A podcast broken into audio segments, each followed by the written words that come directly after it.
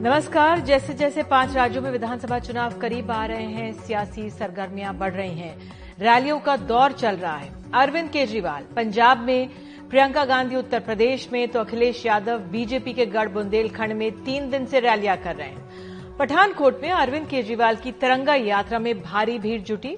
वो चन्नी सरकार पर लगातार हमले कर रहे हैं। यहाँ तक कि नवजोत सिंह सिद्धू के आप पार्टी से संपर्क को लेकर भी बयान दे रहे हैं। आज उन्होंने दिल्ली से अयोध्या के लिए ट्रेन भी रवाना कर दी।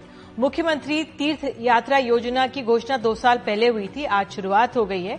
और उन्होंने कहा है इसमें, मुख्यमंत्री अरविंद केजरीवाल ने कि इसमें भी परेशान कर रहा है केंद्र। तो उधर उत्तर प्रदेश में प्रियंका गांधी महिलाओं को 40 प्रतिशत सीट देने के ऐलान के साथ उनकी पक्षकार बनकर अपनी राजनीति दर्ज करा रही हैं। महँगाई और किसानों के मुद्दे को भी वो नहीं छोड़ रही हैं और कई रैलियाँ करने में जुटी हुई हैं। साथ ही अखिलेश यादव भी उत्तर प्रदेश में बीजेपी के गढ़ माने जाने वाले बुंदेलखंड में जमे हुए हैं। आज उन्होंने झांसी में रैली की जहाँ ज़बरदस्त भीड़ जुटी है। उन्होंने कहा कि पहले फेकू सरकार थी, लेकिन एयरपोर्ट स्टेशन बेचकर बेचू सरकार भी बन गई है। अब झांसी में नहीं आएँगे, झांसी के लोग। बहरहाल, यूपी, पंजाब बहुत अहम है, लेकिन विपक्ष की भूमिका भी अब धीरे धीरे धार पकड़ रही है।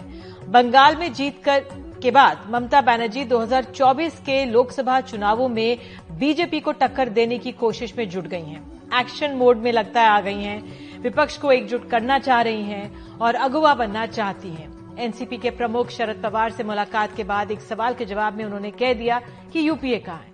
तो कांग्रेस ने जवाब में कहा कि ममता बनर्जी बीजेपी पर नरम हो रही है। लेकिन ममता का राहुल पर सीधा प्रहार कांग्रेस को बहुत चुभ रहा है। ममता बनर्जी ने कहा है कि आधा टाइम वो विदेश में रहते हैं। लेकिन राहुल फिर वापसी एक तरह से कर रहे हैं। आज उन्होंने प्रेस कॉन्फ्रेंस की, मृत किसानों के मुआवजे का मुद्दा उठाया। लेकिन बीजेपी को चुनौती देने के लिए कांग्रेस को कमर कसनी होगी। तो 2024 में बीजेपी को मात देने के मकसद से बना यूपीए 17 साल बाद 2021 में इसके वजूद पर सवाल क्यों उठ रहे हैं? क्या विपक्ष के एकजुट होने का समय आ गया है? क्या किसान आंदोलन के बाद बीजेपी कमज़ोर पड़ी है? तो आज इस कार्यक्रम में 9 बजे सियासत की गति को हम समझते हैं, समझेंगे। हमारे साथ खास मेहमान हैं विनोद अग्निहोत्री कंसल्टिंग एडिटर अमर उजाला, प्रणव झा, प्रवक्ता कांग्रेस, मानव जायसवाल, प्रवक्ता टीएमसी, और बीजेपी के नेता दिनेश त्रिवेदी से बातचीत की है, वो भी हम आपको सुनाएँगे। तो पहले मैं मानव जायसवाल के पास आऊँगी। प्रवक्ता है टीएमसी के। मानव जी, मेरा सवाल आपसे यही है कि जो यूपीए का वजूद है, इतने सालों से बना रहा है, तमाम छोटे दल जिस तरह से बीजेपी की चुनावी मशीनरी रही है अपने अपने तरीके से उनको चुनौती दे रही है। ममता बनर्जी का जो बयान आया है कि यूपीए कहाँ है, क्या वाकई इस समय इसकी ज़रूरत थी?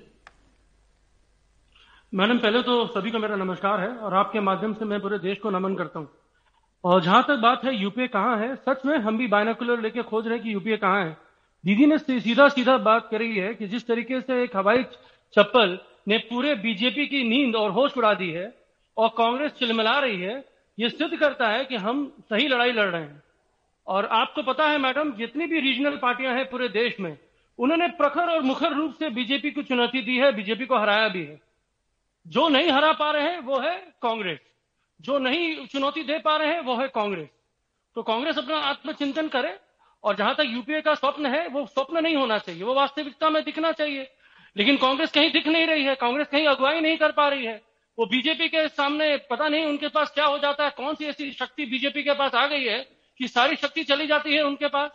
ये दिख रहा है कि जनता के प्रति प्रेम। ठीक है मानव जी ये कैसा समय आ गया कि अगर प्रियंका गांधी रैली करती हैं तो वो नज़र नहीं आ रहा टीएमसी को।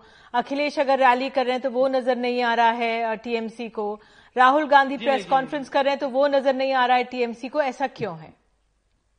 मैडम आपने तीन तीन लोगों का नाम लिया जिसमें से दो कांग्रेस के हैं और एक समाजवादी पार्टी है। जब हमने पहले बोला कि समाजवादी पार्टी हमारी मित्र है और जिस तरीके से वो लड़ रहे हैं वो पूरे देश को दिख रहा है। और समाजवादी पार्टी का तो कोई गठबंधन कांग्रेस से है नहीं। तो क्या वो यूपीए को मानते हैं या नहीं मानते हैं तो कांग्रेस को चिंतन करना चाहिए। लीड कौन कर रहा है? आज जो लड़ाई करके जीत रहे हैं, जिस तरीके से हमने मुखर रूप से हमारी नेत्री ने एक हवाई चप्पल हम पद यात्रा कर रहे हैं, वो रथ यात्रा कर रहे हैं। अब देखिए, तीन चीज़ें हो रही हैं पूरे देश में। एक, रथ यात्रा वाले लोग हैं। एक, हवाई यात्रा वाले लोग हैं और हम पद यात्रा वाले लोग हैं। तो हमारी नेत्री ने इतनी पद यात्रा करी है उस हवाई चप्पल में तो पूरा देश उसका संज्ञान ले रहा है। आज बीजेपी चिरमराई हुई है उनको पंचिंग बैग के रूप में कांग्रेस दिख चुका है। ठीक है माना जी आपने अपनी बात की आपने अपनी बात रखी है कि पदयात्रा वाली ये पार्टी है। प्रणव झा मैं आपसे पूछूँगी क्यों ये समय आया कि यूपीए के वजूद पर सवाल उठे? क्यों जो ये बात जिस तरह से ममता बनर्जी ने कही है कि आधे समय विदेश में रहते हैं ये कांग्रेस को ये बात कितनी चुप गई है? धन्यवाद निधि जी। मैं मैं साधुवाद करता हूँ। तृणमूल कांग्रेस के प्रवक्ता का युवा हैं और उत्साहवर्धक भाषा बोल रहे हैं। अपने पार्टी का काम कर रहे हैं बखूबी। बहरहाल इनसे पूछें कि इनके बोलने का औचित्य क्या है? इनको अधिकार क्या है? भाई, जहाँ ना तो आपका कोई संबंध है, ना औपचारिकता। आपका यूपीए से पिछला वास्ता कब रहा है? 2012 में। आज नौ साल हो गए। आप जागे हैं नींद से। और जिस हवाई चप्पल में चलने की बात कर रहे हैं, हमारे मित्र बैठे हैं भगवान साहब कि वो हवाई चप्पल में यात्रा कहा, किसके पद चिन्हों पर चल रहे हैं? मोदी जी के पद चिन्हों पर चल रहे हैं। मदद किसकी कर रहे हैं? इस देश में दो विचारधारा की लड़ाई है, संविधान बचाने की लड़ाई है, लोकतंत्र बचाने की लड़ाई। और आप ये देखिए कि उस लड़ाई में कि वो किसकी तरफ़ खड़ी हैं? उसकी तरफ़ जो जो वैसे लोग, जो कि लोगों को परेशान कर रहे हैं, जो कि किसानों के को कुचल देना चाहते हैं, लोगों के अधिकारों को कुचल देना चाहते हैं। कांग्रेस जहाँ से खड़ी है, उसको एक संवैधानिक पोजीशन मिला है लीडर ऑफ़ ऑपोजिशन का। ये पोजीशन जो है, वो खरीदा नहीं जाता, वो मांगा नहीं जाता। वो जो है, आपके अपनी हैसियत, जो राजनीतिक हैसियत है, उसके आधार पर आपको दिया जाता है। लोग आपके बारे में टिप्पणी करें तो ये ज़रूरी नहीं कि हम उस टिप्पणी का जो को जो है, मान ले या उसको हम आ, उसका आदर पूर्वक पूर्वक जो उसका हम जवाब दें हम उसको इग्नोर करते क्यों? क्योंकि जो हमारा लक्ष्य है जो हमारा वजूद है हमारी अपनी लड़ाई नहीं है। कांग्रेस की लड़ाई जो होती है दस में से दस लड़ाई जो होती है वो देश के लिए होती है लोगों के लिए होती है। अपनी पार्टी के लिए क्षेत्रीय दल खास करके वो तो हर लड़ाई अपने लिए लड़ते हैं। प्रणव जी और उसमें किसी को आपत्ति नहीं देश के लोगों के लिए लड़ाई तो हर राजनीतिक पार्टी कहेगी। नहीं जैसा जी रुके देश के लोगों के लिए तो हर पार्टी कहती है कि वो लड़ाई कर रही है। लेकिन एक भरोसा दिलाना कि हम यहाँ मौजूद हैं। लगातार बरकरार हैं बने हुए हैं। हाल ही में हम प्रियंका गांधी देख रहे हैं कि वो ये भरोसा दिलाने की पूरी कोशिश कर रही है उत्तर प्रदेश में और उन्होंने पार्टी को दर्ज भी कराया है। ये बात सही है। लेकिन राष्ट्रीय तौर पर क्या यहाँ पे चूक है? इसमें कुछ और तेज़ी लाने की ज़रूरत है? मेरे ख्याल से ये आप खुद चश्मदीद हैं। अभी जो उपचुनाव हुए हैं राज्यों के उसमें आप हिमाचल प्रदेश उत्तर राज्य की बात कर लें पश्चिम में राजस्थान की बात कर लें महाराष्ट्र की बात कर लें, मध्य प्रदेश की बात कर लें, या दक्षिण में कर्नाटक की बात कर ले। तृणमूल भी अपनी सीट जीत पाई। कहा? जहाँ उनकी अपनी सरकार है। पर कांग्रेस ऐसा, ऐसी पार्टी है, और यह बात मुझे कहने के लिए आप बाध्य कर रही है। हमारा संस्कार नहीं है कि मैं ये गिनाऊं कि देखो, ये हमारी उपलब्धि है, ये हमारी मौजूदगी है, ये हमारा फुटप्रिंट है। हम हवाई चप्पल में नहीं चलते हैं। हम खाली पाँव चलते हैं। हम सबके साथ चलते हैं, विनम्रता से चलते हैं, और हमारी जिम्मेवारी जो है इस देश की धरोहर को बचाने के लिए एक राजनीतिक धरोहर एक जो विरासत है उसको संजोने की सम, उसको, उसको बचाने की है। और इस समय जो क्षेत्रीय दल जो यूपीए के ऊपर छीटाकसी कर रहा है या आ, हमारे नेताओं के ऊपर व्यक्तिगत टिप्पणी कर रहा है ये उनकी राय हो सकती है। हम उससे असहमत हैं। आ, उनको अधिकार है उनको साधुवाद है उनको आ, हमारी शुभकामनाएँ हैं कि आप जड़िए लड़िए चुनाव कहाँ लड़ रहे हैं? जहाँ केजरीवाल लड़ रहे हैं गोवा में। का क्यों लड़ रहे हैं वहाँ? क्योंकि आप तो मोदी जी को रोकने गए थे बंगाल में ये कह कि यह बाहरी आदमी है। आप गोवा में क्या बंगाल भाषी के आधार पर चुनाव लड़ रहे हैं? हम्म। या आप उत्तराखंड जाकर लोगों को कह रहे हैं सत्तर सीटों पर आप लड़ेंगे? तो आप जो है वहाँ से लोगों से कंसल्ट कर रहे हैं लोगों को कह रहे हैं आ जाने के लिए। कर्नाटक में हमारे मित्रों से बात कर रहे हैं हम्म। इनके लोग जो है कंसल्टेंट्स बात कर रहे हैं कि आप आइए हम आपको पैसा देंगे संसाधन देंगे। तो ये किसको मज़बूत करने की कोशिश हो रही है? फ़र्क नहीं पड़ता कांग्रेस को। कांग्रेस को फ़र्क नहीं पड़ता क्योंकि जो जो हमारी शक्ति है निधि जी वो शक्ति हमारी खरीदी भी नहीं है प्रणव वो वोट है प्रणब जी वो जनता का वोट है। कांग्रेस को फ़र्क पड़े क्योंकि अब जो आजकल की चुनावी रणनीति या योजनाएँ जो तमाम पार्टियाँ बना रही हैं वो हर पल बदल रही हैं। मैं विनोद जी के पास आ जाऊँ। विनोद जी आ, ये जो यूपीए के वजूद पर सवाल उठा है इसकी क्या ज़रूरत थी या कितना अहम है? आप किस तरह से देख रहे हैं? इसका कितना असर हुआ है हमारे देश की राजनीति पर, खासतौर से पाँच विधानसभा चुनावों से पहले? देखिए, ये सारी रस्साकशी और विपक्ष के दलों में आप एक दूसरे की बाह मरोड़ने का जो खेल शुरू हुआ है, ये 2024 की लड़ाई है। क्योंकि कांग्रेस पार्टी 2022 के जो पाँच राज्यों के चुनाव हो रहे हैं, उनमें उसमें उसका कैसा परफॉर्मेंस रहता है, इस पर भविष्य की राजनीति बहुत कुछ तय होगी। अगर कांग्रेस पार्टी पंजाब में अपनी सरकार बचा लेती है, उत्तराखंड में सरकार बना लेती है, गोवा में बना लेती है, और उत्तर प्रदेश में कुछ अच्छा कर लेती है तो फिर इन दलों के सुर भी बदलेंगे। लेकिन अगर परिणाम उल्टे आए तो ये जो सुर अब आए हैं, ये और ज़्यादा कांग्रेस पार्टी पर हमलावर होंगे। तो इन पाँच राज्यों के चुनाव जो है, बहुत कुछ तय करेंगे। इसके बाद, क्योंकि लड़ाई जो यूपीए के वजूद की बात हुई है, ये बात सही है। यूपीए का गठबंधन तो 2014 के चुनाव हारने के बाद से ही कमज़ोर हो गया। और हमेशा होता है जब जब बीजेपी 2004 का चुनाव हारी थी तो एनडीए का गठबंधन कमज़ोर हो गया था। और जब 2014 और 2019 लगातार कांग्रेस हारी तो यूपीए का गठबंधन कमज़ोर हो गया। लेकिन यूपीए में भी नहीं वो राष्ट्रवादी कांग्रेस पार्टी है डीएमके है कांग्रेस पार्टी है और शिवसेना भी अब यूपीए में है क्योंकि गठबंधन का है झारखंड की झामू हो तो ये दल है। तो जेएमएम है तृणमूल कांग्रेस नहीं है क्योंकि तृणमूल कांग्रेस सही कहा है प्रणव जहाँ की 2012 में अलग हो गई थी उसके बाद से उसका रास्ता अलग हो गया था। और तृणमूल कांग्रेस बंगाल में अलग लड़ी कांग्रेस उसके खिलाफ लड़ी और तृणमूल कांग्रेस ने ऐतिहासिक जीत दर्ज की। ममता जी की भूमिका यह है कि निश्चित रूप से पश्चिम बंगाल में जो तूफानी जीत टीएमसी की हुई है उसने न सिर्फ़ विपक्ष की आशाओं को जगाया है कि हाँ नरेंद्र मोदी के नेतृत्व वाली बीजेपी को हराया जा सकता है बल्कि तृणमूल कांग्रेस के भीतर भी ये विश्वास पैदा किया है कि ममता बनर्जी की जो अजय छवि बनी है उसको अगर हम बंगाल के बाहर ले जाएँ तो निश्चित रूप से 42 में से 35 से 40 सीटें बंगाल में हम जीत लेंगे इनका विश्वास है। और उसके बाद कम से कम 20-25 सीटें हम बाहर अगर जीत लेंगे तो 60-70 सीटों का आंकड़ा तृणमूल कांग्रेस का हो जाएगा। और और तृणमूल कांग्रेस के रणनीतिकारों का जिसमें वो रणनीतिकार भी शामिल है जो कभी कांग्रेस के लिए भी बातचीत करते थे तो उनका आंकड़ा ये है कि शायद साठ पैंसठ सीट कांग्रेस की आएँगी दो हज़ार चौबीस में उस वक्त बराबरी का मामला होगा। चलिए विनोद जी, और जी। और उसके बाद कांग्रेस मजबूर होकर के बीजेपी को हराने के लिए उसी तरह ममता बनर्जी का समर्थन करेगी जैसे देवगढ़ और गुजराल का किया। तो ये एक रणनीति है। बिल्कुल ये एक रणनीति है और और वाकई में इस पर तमाम दलों को खासतौर से कांग्रेस को अपनी नज़र बनाए रखनी होंगी। आप लोग हमारे साथ बने रहिए। दिनेश त्रिवेदी आप बीजेपी के नेता हैं उनसे मैंने कुछ देर पहले बातचीत की है वो आपको बातचीत सुना देते हैं। दिनेश जी पहला मेरा सवाल आपसे यही है किसानों के मुद्दे को राहुल गांधी ने आज फिर से उठाया है। सरकार पर आरोप लगाया कि, कि मौत के आंकड़े आपके पास नहीं है तो हम लिस्ट दे देते हैं मुआवजा हम दे देते हैं। कितना चुनौतीपूर्ण बन गया है ये मुद्दा बीजेपी के लिए? देखिए हर चुनाव में चुनौतियाँ होती है। और जहाँ तक किसान का मुद्दा है, हम लोग ने सबने देखा है किस प्रकार इस मुद्दे पे बहस हुई है, किस प्रकार प्रधानमंत्री ने ये सोचा कि बीजेपी ये मुद्दा किसानों के लिए सही था, मगर उनको लगा कि यदि किसान चाहते हैं एक टुकड़ा किसान का, ऐसा नहीं कि सभी किसान वही चाहते थे। तो उन्होंने कहा कि इसमें कोई ईगो का तो हैसल नहीं है। यदि किसान इस वक्त एक जो टुकड़ी है वो चाहता है, ये ज़रूरी नहीं कि पूरे हिंदुस्तान के किसान वही चाहते हैं। तो उन्होंने कहा है कि ठीक है, फ़िलहाल हम कानून को वापस लेते हैं।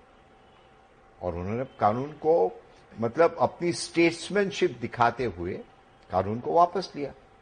दिनेश जी, भले ही कृषि कानून को वापस ले लिया हो, लेकिन जो उसका रोष है बना हुआ है किसानों में। एमएसपी को लेकर, किसान आंदोलन के दौरान जो मामले दर्ज हुए हैं, उनको लेकर वापसी का विरोध जारी है और कांग्रेस इसे लगातार उठा रही है। देखिए, कांग्रेस हो या कोई भी ऑपोजिशन पार्टी हो, लोकतंत्र में उनको बिल्कुल छूट है, जो भी मुद्दे उठाना चाहिए।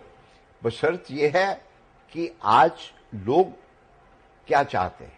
आज किसान क्या चाहता है? यदि ये व्यापक होता तो पूरे देश के किसान आते ना। तो ये मुद्दा कहीं ना कहीं आ, मुझे लगता है कि जिसको कहते हैं कि डीरेल करने की कोशिश की गई और ये मुद्दा अपने आप में किसानों की भलाई के लिए था।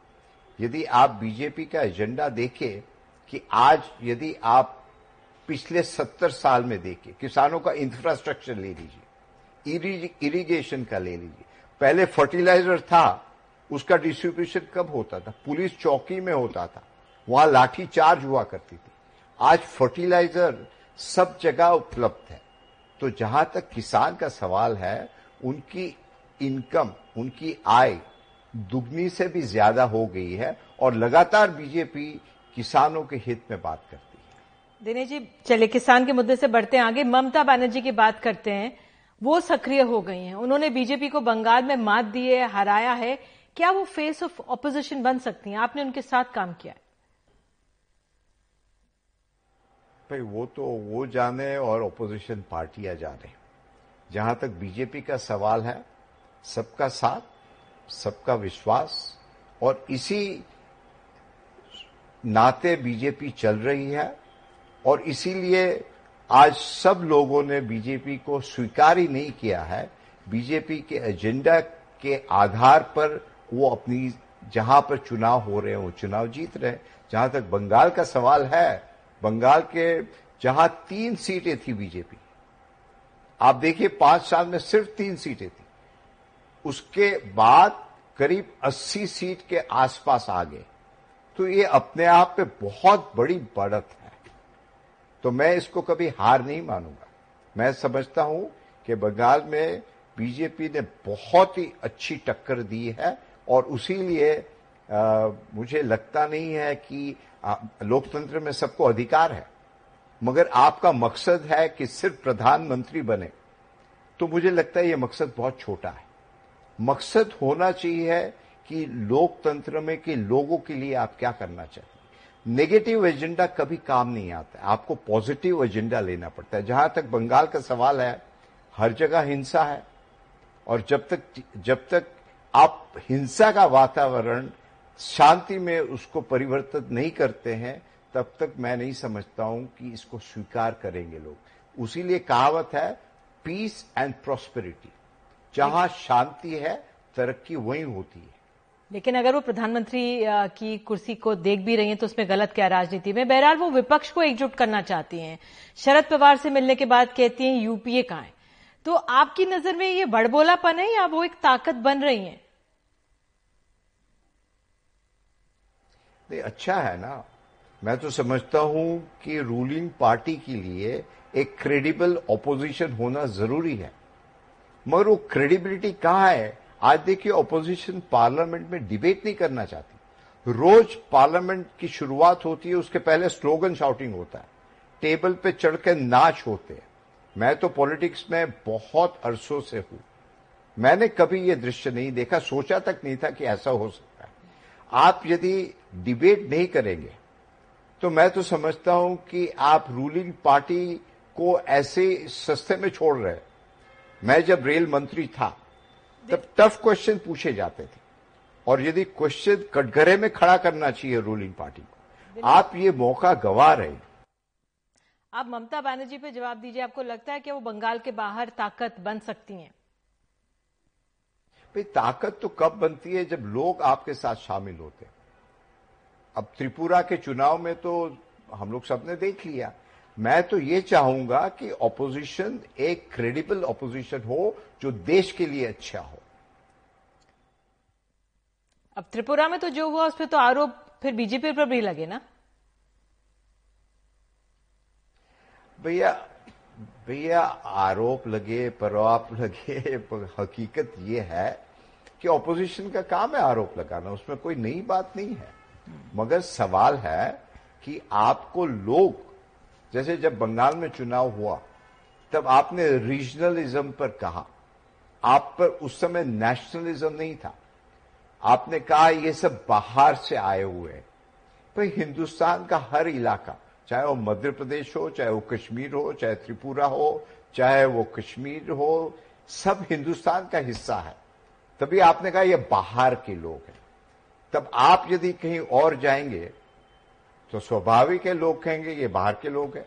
तो मैं समझता हूँ कि रीजनल पार्टी को भी नेशनलिज्म सबसे पहले स्वीकार करनी चाहिए। रीजनलिज्म अपने आप में बुरी बात नहीं होती है, अच्छी बात होती है, मगर ओवर आर्चिंग होता है नेशनलिज्म दिनेश जी, बात करने के लिए बहुत बहुत शुक्रिया।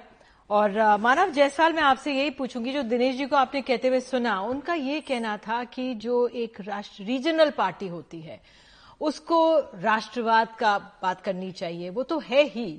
लेकिन कहाँ पे चूक आपको लगता है ममता बनर्जी से हो रही है? मैडम वो भ्रमित है। अब वो देखिए दो तीन चीज़ें उन्होंने कही। उन्होंने कही कि भाई आ, किसान जो थे बहुत सारे किसान सारे किसान तो साथ में नहीं थे।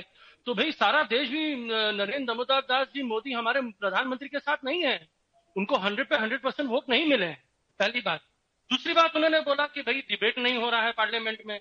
तो भैया डिबेट तो ये करना नहीं चाहते। अभी तीसरी बात मैं आपसे पूछना चाहता हूँ कि कितने जर्नलिस्ट जर्नलिस्ट को स्वतंत्रता है पार्लियामेंट में? अब ये पार्लियामेंट में जो कैमरा होता था संसद का, वो कैमरा भी फोकस हो गया है। जैसे हमारे लिए जो कोई टिकटॉक बनाते हैं और वैसा संसद में टिकटॉक बन रहा है। भाई, संसद टीवी टिकटॉक का काम कर रही है। मोदी जी बोलते हैं, टिकटॉक को बैन करो, लेकिन आज टिकटॉक प्रखर रूप से काम कर रहा है। और सबसे इंपॉर्टेंट चीज़, वो बोल रहे हैं रीजनल अब बौखलाई, दिल्ली, खम्बा नोचे। हम गोवा में है, उनको दिख नहीं रहा है, क्योंकि उनके पास वो दूरबीन है ना, वो सिर्फ़ अमित शाह जी और मोदी जी के पास है। वो जो दिखाएँगे, वो उनको दिखेगा। मैं जब छोटा था ना, मैडम तो हमारे हमारे यहाँ सर्कस होता था, हमारे यहाँ कुछ मेला लगते थे तो वहाँ एक डब्बा आता था, ठीक है? वो डब्बा में ना छोटा सा स्क्रीन होता था, हम उसमें झुक के देखते तो बहुत सारे स्क्रीन छिटपिट छिटपिट करते रहते। वो वही चलता था। आज हमारे जो दिनेश द्विवेदी सर है उनको वही चीज़ चल रहा है जो मोदी जी और अमित शाह जी दिखा रहे हैं। अब उनको दिख नहीं रहा है कि हम गोवा में प्रखर रूप से लड़ रहे हैं अगरतला में हम लड़ रहे हैं। उनको हिंसा दिखती है लेकिन वो हिंसा देखते देखते अगरतला पहुँच गए। गलती उनकी नहीं है गलती उनकी नहीं है वो अगरतला वाली हिंसा को बंगाल से जोड़ दिए। सही बात है ये अच्छे अच्छे व्यक्ति है ये ये नेशनलिस्ट हैं ये भारत भारतवासी हैं और भारतीय हैं ये उन्होंने दिखाया कि भैया हाँ हिंसा हो रही है। लेकिन बीजेपी की करी हुई हिंसा इनको नहीं दिख रही है।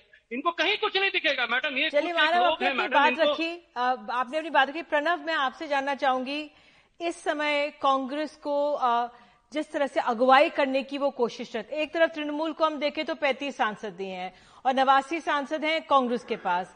कहा यह जाता है 200 सीट ऐसी हैं जो बिना कांग्रेस के वहाँ पे नहीं आगे बढ़ा जा सकता। लेकिन वो भूमिका क्योंकि हम देखते हैं अखिलेश यादव अकेले अपने लड़ रहे हैं अरविंद केजरीवाल इधर हैं प्रियंका गांधी यूपी में अलग से लगी हुई हैं। बसपा की तरफ़ से एक अलग बयान आ रहा है। कांग्रेस की भूमिका क्या कुछ आगामी इसमें बदलने वाली है? निधि धन्यवाद। मैं पिछले अंश में कह रहा था कि कांग्रेस को फ़र्क नहीं पड़ता तो मेरा कोई अहंकार नहीं था। मैं ये कहना चाह रहा था कि फ़र्क उस आदमी का पड़े जिसकी आइडियोलॉजी में कुछ कंसिस्टेंसी हो। वो नहीं जो कि कभी भाजपा हो जाए कभी यूपीए हो जाए कभी एनडीए हो जाए कभी कांग्रेस हो जाए और अपनी सुविधा के अनुसार अपने विचारों को बदले। मेरी मे, मेरा ये कथन था कि किसी की बात को किस हद तक लिया जाए। आपके सवाल का जवाब देते हुए मैं कहता हूँ और एक समग्र बात कहूँगा और आप लोगों को साक्षी रखकर खास करके विनोद अग्निहोत्री जी को समझते कुछ बातों को कि जो असलियत है भारतीय राजनीति की कि दो उन्नीस के बाद से इस देश में पहली सरकार जो कि नॉन कोलिशन की बनी है केंद्र में, वो मोदी जी की बनी 2014 में और अगर तुलना करें तो मेरे ख्याल से, और आप सब हैं, अनुभवी लोग हैं, और जो लोग देख रहे हैं इस प्रोग्राम को, कि जो सरकारें चलती हैं कोलिशन की सरकारें ये फैशनेबल है, मोदी जी ने कह दिया कि नहीं कोलिशन तो बेकार की चीज़ है और इससे जो है नुकसान होता है, मज़बूत सरकार की मज़बूत सरकार। लेकिन जो बेहतरीन काम है, जो देश प्रगति करता है, जो किया है, अगर यूपीए वन और यूपीए टू को देखे, या वाजपेयी जी के समय को देखे, उन्होंने भी कोलिशन गवर्नमेंट को रन किया। तो सबसे अच्छा क्योंकि हर जो घटक होता है, हर जो दल होता है, वो स्टेक होल्डर होता है।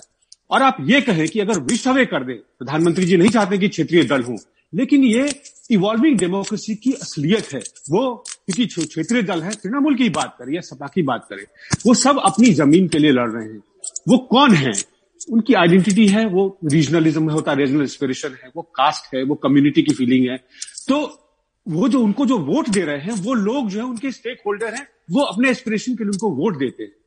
और जब वो विपक्ष का हिस्सा बनते हैं, जब सरकार के हिस्सा बनते हैं तो वो फिर सरकार के ऊपर एक अंकुश का काम करते हैं। उदाहरण के लिए आखिरी बात मैं कहता हूँ अपने अंश में कि अगर मोदी जी की ये कोलिशन गवर्नमेंट होती, अगर ये जो है मेजोरिटी गवर्नमेंट नहीं होती निधि तो डिमोनेटाइजेशन का डिसीज़न नहीं होता फ्लॉट जीएसटी नहीं होता। ये कृषक कानून जो है, ये नहीं हो रहे होते। ये कोरोना काल में जो है, लोग मजदूर जो है, मर नहीं रहे होते भूखे प्यासे। ये आज विस्टा सेंट्रल विस्टा नहीं बन रहा होता। क्योंकि लोक सरकारों पर अंकुश होता है। तो इसलिए लोकतंत्र के लिए आवश्यक है कि जो राजनीतिक दल है लोग जो है उसमें स्टेक होल्डर हो और इस देश के समग्र विकास के लिए सरकारें बने काम करें ना कि किसी की महत्वाकांक्षा की बिल्कुल प्रणव आपने अभी बात की। विनोद जी मैं आपसे पूछूँगी सवाल लेकिन मुझे एक ब्रेक लेने के लिए कहा जा रहा है। एक ब्रेक के बाद लौटेंगे। बने रहिए इस कार्यक्रम के साथ।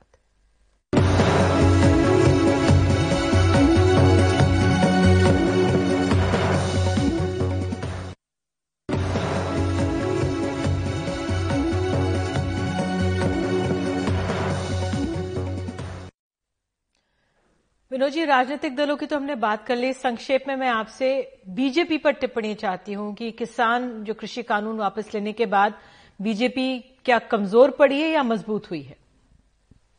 नहीं, कृषि कानून वापस लेने के बाद बीजेपी के साथ को एक फ़ायदा ये हो सकता है अभी किसानों को गुस्सा शांत हुआ कि नहीं हुआ, क्योंकि किसान तो भी गए नहीं वापस।